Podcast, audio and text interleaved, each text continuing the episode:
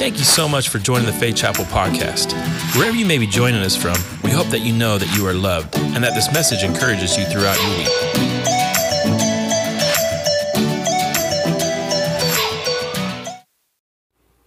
What incredible time of worship. I hope you were able to feel wherever you are watching the power of the Holy Spirit and God's presence in your life and in that place as we did here. You know, I'm going to start by asking you a question. When you were, when you were a child growing up and you really wanted to get somebody to do something, you might have used this expression. Have you remember, I dare you. And if you really wanted to get somebody out of their comfort zone, I mean, you really wanted them to do something that they were really uncomfortable to do, you would pull out the whole, I double dog dare you. And that was the moment of decision. That was throwing the gauntlet down, wasn't it? Well, conversely, when you didn't believe somebody was going to do something that they promised that they would do, you might pull out the old pinky promise. Do you pinky promise to stick your pinky out? And they would throw out their pinky. And, and that's what we're talking about this summer. The summer sermon series begins today. And each and every week, we're going to talk about the promises, the promises of God. You know, God's word is filled with promises. In fact, Bible experts tell us that there's as many as 7,000 promises found right here in God's word. And we're going to look at one each and every week. You know, the promises of God are, are, are God's gift to you and I. Those are the gifts that God says, this is what I desire to do in your life. It's a pinky promise. You might not know that pinky promise started in Japan and it literally means this, finger cut off. And it was because if you broke a pinky promise, then they would come and they would cut off your finger. Now, I don't know about your school, but the school I grew up in, there would be a lot of four fingered kids running around because there was a lot of broken promises. But I can assure you of this one thing that God does not break his promise. The promises of God are yes and amen to them that believe. And when we put our faith in the word of God and our confidence in God himself, God always comes through. And that's why we want to look at these promises this, this summer. And the first one we're going to look at is found in John chapter 14, verses 1 through 4. It says, Do not let your heart be troubled. You believe in God, believe also in me. My father's house has many rooms. If that were not so, would I have told you that I'm going to prepare a place for you? And if I go to prepare a place for you, I will come back and take you to be with me, that you also may be where I am. You know the way to the place that I'm going. Now, this is a promise that Jesus himself shared with us. The promise of life after this physical life, a promise of spending eternity with him in heaven. And the simple truth is this, is that Jesus loves us so much that he personally is overseeing the building of our dwelling place in heaven, our eternal home right there in heaven. There was a group of Sunday school kids that were asked the question, how do you go to heaven? Teacher said, if I sold everything that I possess in my car and I had this huge garage sale and I gave all of my money to the church, would I go to heaven? And the kid shouted, no. She said, well, what if I cleaned my house every day and I came to the church and I cleaned it every day and I mowed the yard and I kept it night, neat and tidy? Would I go to heaven then? And the children said, no. She goes, well, then how do you go to heaven? And one little five year old boy raised his hand and he said, you've got to be dead. well, he's only half true, isn't he? I mean, you actually physically die, but we literally go from life to life. That if you have a hope and a confidence that's found in Jesus Christ and you've made him the centerpiece of your life and he lives inside of you, you go from life to life. Yeah, you physically die, but you go from life to life in heaven. And so I want to talk about our eternal home right out of this passage. And I want to you to hope you're following along in the app and the notes section there. But the first one is this. Jesus has gone to prepare, listen, a better place for us. It's not just a place, but Jesus is going to prepare a better place for us, a better place. No eye has seen, nor ear has heard, nor has it entered into the heart of man what God has prepared for us. The streets of gold, the pearly gates, I mean, all of the, the jewels that will be there. I mean, just the ambiance, the atmosphere of being fully immersed in the presence of God Himself. It's going to be an incredible place, like it's completely undescribable. There's no more sorrow. There's no more sickness. There's no more pain. There's no more disease. It's a place of perfection, a place of perfect rest, a place that we get to walk in and be, be received with joy and rejoicing. I mean, there's no place that you've ever encountered like heaven. It's a better place. And Jesus said, I'm going to prepare a better place for you. But what will happen when you get there? Well, in your notes, number one, Jesus tells us you're going to be united with Christ. You know, the heart of Jesus is just to be with you. That's right. In fact, the reason that he sent his Holy Spirit is so that he could be in fellowship with you every single day. He wants to walk with you. He wants to talk with you. He wants to be a part of your life intimately. He wants to have fellowship with you. And, and, the best place for that to happen is when we're out of this body and we go from life to life and, and we're living in that spirit life and we're in heaven. We can be physically united with our spiritual bodies. We can be united with Jesus Christ for the rest of our lives. And that's his heart. He goes, I want you to be with me and I want to be with you. I don't know if you've ever had anybody in your life that you long to be with, that when you weren't in their presence, that you just couldn't wait to get back into their presence. You couldn't wait to have that fellowship again. You couldn't wait to be with them, just to experience life. Maybe it was just hanging out. You weren't doing anything special, but you loved them so much that you wanted to be with them.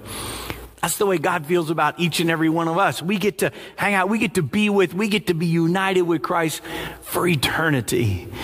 What will happen in heaven? Well, number two, you will get to worship God.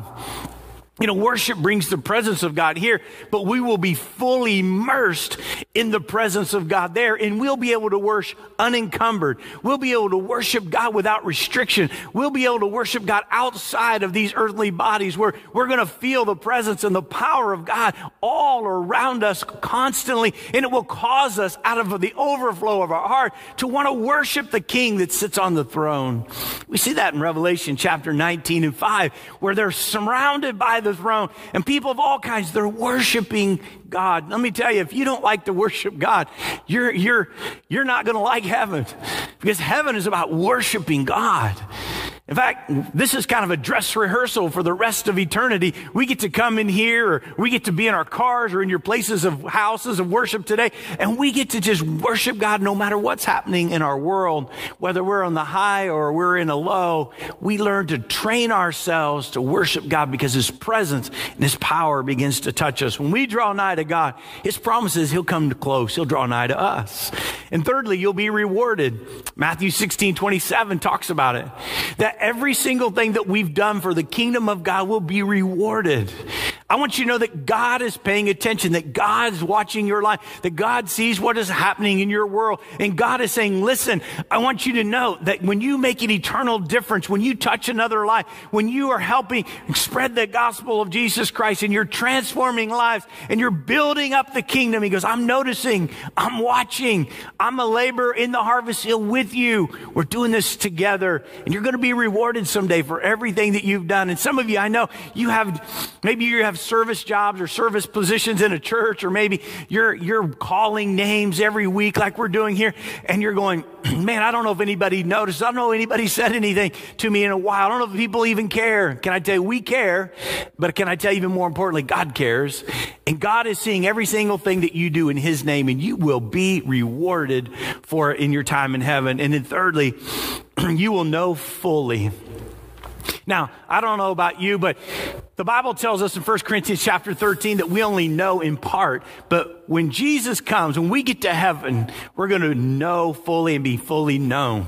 We're going to be fully known. People are going to know who we are. We're going to know ourselves fully. No longer will that heart be desperately wicked above all things. Who can know? We're going to be fully known, but we're also going to know fully. And then you guys will all find out that the pastor was right about everything. I'm just kidding. I'm sure that all of us are falling short of the glory of God, including myself. But won't it be amazing when we stand in the presence of God and we are, and we are able to have full knowledge of everything that, and every question that we've ever had about God and His kingdom and His word. Number two, what we find right here in this passage that we read in John 14 is that Jesus will come again to take us to be with Him.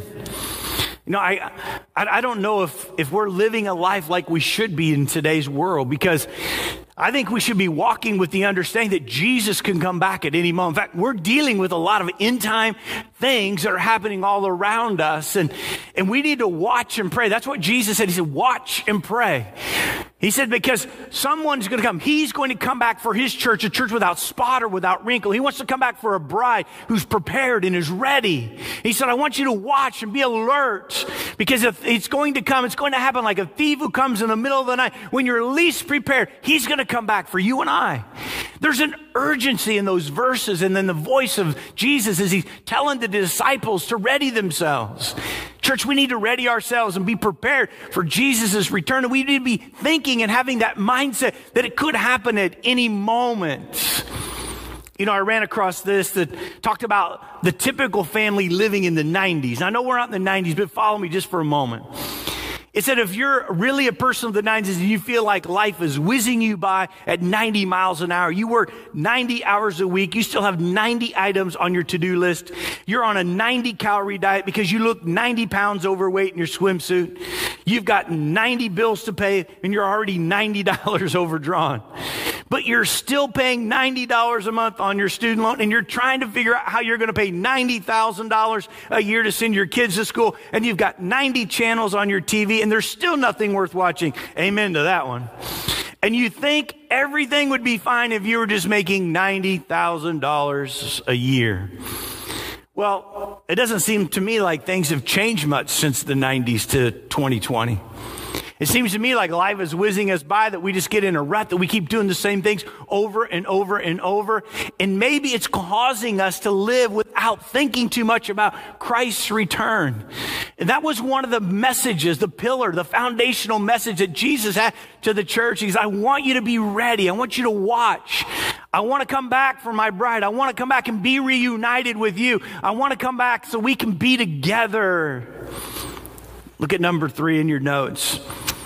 Jesus said, He's the only way to heaven.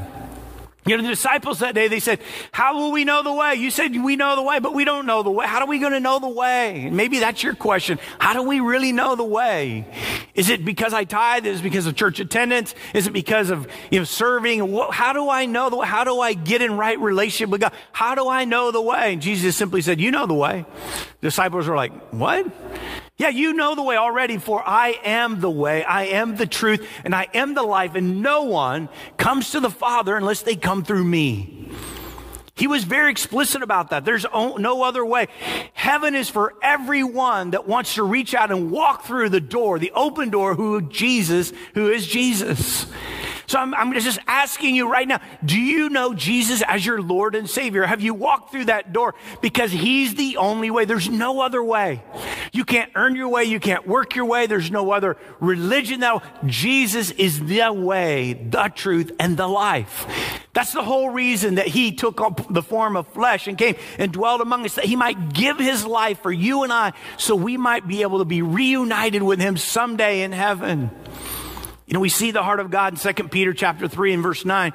It says, The Lord is not slow in keeping his promise, as some understand slowness. Instead, he is patient with us. How many want, how many are thankful for the patience of God? Not wanting any, here's the key, not wanting any to perish, but for everyone to come to repentance. What does this verse tell us? That God doesn't want one single person to perish. He doesn't want anybody to, to spend any time away from Him at all. He doesn't want any person at all to do that. But for every single person, for everyone to come to repentance. In Matthew chapter 24, 14, I think this is a really important and incredible passage. Because, in fact, Jesus, it talked about how Jesus was slow, and as some don't understand slow, meaning he's being patient. In fact, he's holding back, coming back. He wants to be with you so much, but he's holding himself back because he wants more people to get on board, more people to understand of his love and his grace and his goodness and his forgiveness and to walk in that newness of life. It says, and this gospel of the kingdom will be preached in the whole world as a testimony to all nations, and then the end will come. Then Jesus will come. He's like, I'm to I'm to be patient. I'm to I'm to withhold coming back. I want to be with you so much. I, I just look over the, the portal of heaven and I want to come down so bad and be united with you and bring you home. But not everyone has heard the gospel. And because they haven't, I'm to hold back and be patient just a little bit more so that the gospel can go forward and people can know of how much I love them. You know, Revelation chapter 7, verse 9 and 10, it says, you know, J- John the Revelator was having this incredible vision of heaven. I can't, can't, imagine what he was seeing and trying to put to words. He said, but when I looked, he said, I saw before me this great multitude that no one could count from every nation, from every tribe, from every people, and from every language, standing before the throne and before the Lamb. And they were wearing white robes and they were holding palm branches in their hands. And they cried out in a loud voice, Salvation belongs to our God who sits on the throne and to the Lamb. Can I just tell you something right now? I know there's a lot that's happening in our world, and I know there's a lot that's going on even in our own community. But when I look at this verse and I see a glimpse of heaven, it says from every nation, from every tribe, from every people group, from every language, can I tell you that is everyone on this planet? And it's regardless of your color, of your skin, it's regardless of your social economic background, it's regardless. God loves you, and He died for you, and He sent His Son for you, and racism has no place in the gospel. No place. And you have to search your heart today and you have to determine is there any pride or prejudice or anything in your life that is keeping you from reaching out to our brothers and sisters that don't look like us? Because right here in the gospel, we know what God's heart is. It's that there'll be people from every language, every tribe, every people group, every single person will be represented there surrounded the throne room of God, worshiping God in spirit and in truth. Racism has no part in the gospel. Amen. And it's time for you and I to begin to live this out. This is a challenging moment for us, but this is a time for the church to rise up to that challenge and say, yes, God, we are being empowered by your spirit. We'll let the love of Jesus Christ flow through us. We'll let your life flow through us and we will be the example that America needs. We'll be the example that the world needs because we know the truth. And the truth is, is that God died for everyone and it doesn't matter what they look like. You know, there's so many people in the world today that they don't understand even how to get to heaven. There was a video that, that was shot just a few years ago where somebody went on the street and they just said, How do you get to heaven? And you would be surprised how many people have absolutely no idea. I want you to see this video right now and then we'll finish this message, but take a look very carefully.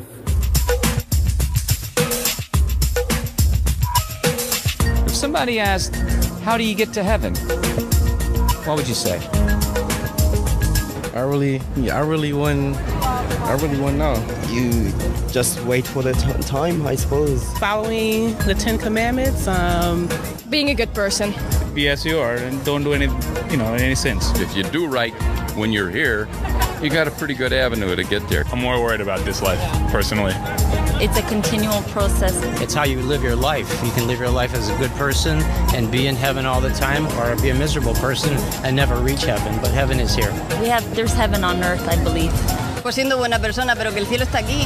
She said that uh, being a good person, uh, but that heaven is actually here. If you treat everybody fairly, I believe that he's gonna look on he's gonna look at you in a fair and compassionate way so I, I, think of it like that. You're judged on how you've lived your life on earth. It's your choice. You decide you want to live in heaven you decide you want to live in hell. It's different things but don't nobody actually know so you just have to do what you feel is right. Some of us know some of us don't know. So i don't know if anybody really has any saying on what's real what's not. Do things right on earth when you're here. Don't don't screw people over. Living a good clean life by living righteously. If it was one way, then everybody would be that way. It's not. It wouldn't be all these different religions and different things. What do you call as a karma, it totally depends on that. I think by doing good things and helping other people um, is the only way to uh, get to heaven. We have to go to church and pray, and do good things. Believe in God, do good, go to church. That's a very good question. I have no idea. I, I don't presume to know the mind of God. Well, where's heaven? You're already there. Uh, I'm not a Christian, I'm a Taoist. Uh, we swim in the energy that's been here forever. Uh, we're in it right now. It's, it's heaven or hell, it's whatever you create at, at your any given moment. What kind of questions are these? Wait, wait, who are you guys? what is this? I would say, from what I've been, there's a couple ways to look at it. Um, how do you get to heaven? You, uh, being kind and caring and loving to everybody. Doing the right thing, making the right choices. Ultimately, God says He will forgive all of us. Um, angels? Living the good life. I don't believe in heaven. I don't really believe in life after death. Uh, the people who remember you, that you live on in that way, but no other. Be good to one another. Exactly. Do good in life. I don't know. I don't know if there's a heaven or not. The enlightenment everybody seeks at the end of their life, I think, is kind of just it's found in the world around you. I don't know. I haven't figured it out. I don't really have an answer for that.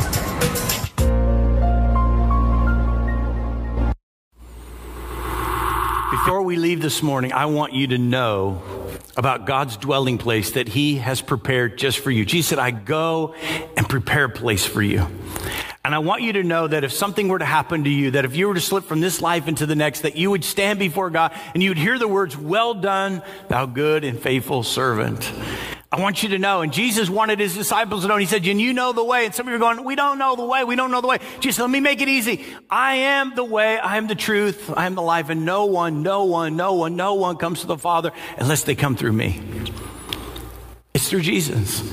It's not being a good person. It's not living a righteous life. It's not some of those things that we just heard about from those people. And maybe your, one of your answers would have been just like those people. But I want you to know when you stand before God and they say, why should I let you in? The only answer is because I am a sinner who's been saved by the grace of God and I carry a robe of righteousness that he's placed over my life. And that's the only reason why I'm, I'm able to enter in because of Jesus' blood that he shed on the cross and he forgave me my sin. That's the only way. Friend, if you're not certain where you're not certain that you would spend eternity with God, you're not certain that you would go and spend time with Jesus, that dwelling place that He's created for you. Then I want you to bow your heads. I want you to close your eyes all over, all over this, the internet, everywhere you're watching. And I want you to pray this prayer with me. Dear Jesus, I confess I'm a sinner and I'm asking you to save me and to come into my life. I accept your forgiveness and your love and your grace. In Jesus' name, amen. Now, let me just say thank you so much for praying the most important prayer you've ever prayed in your life and making the most important decision you'll ever make in your life. And if you prayed that prayer, there is a link right now that is scrolling up in the comment section. Would you click on that? Would you go and join one of our pastors who will pray for you and talk to you and help you understand the decision that you made today? It's so important. We would love to send something to you in the mail and just say, here, these are the steps to get you started in the right path. But congratulations for making Jesus Christ the Lord of your life. You're now part of the family of God. Well, church, we're off to a great start. This summer is going to be incredible with the promises of God. And I want to pray over you before we leave. And I'm going to ask God to bless us in Jesus' name. Are you with me? Father, thank you for your promises, for they are yea and amen to them that believe. And we believe in every one of the promises of God. They're the potential that you have for us as individuals and for the church. And Lord, I pray that we would walk in our heavenly potential, that we would release the power of God, the love of God, and the life of God through our lives to make a difference in people's lives. And I praise you and I thank you for it all. In Jesus' name, amen. God bless you. Have a great week. Thanks again for joining us today. If you haven't already, go ahead and subscribe to our podcast. If you'd like to further connect with us here at Faith Chapel, visit us online at faithchapelsd.com or any social media platform at faithchapelsd. See you real soon.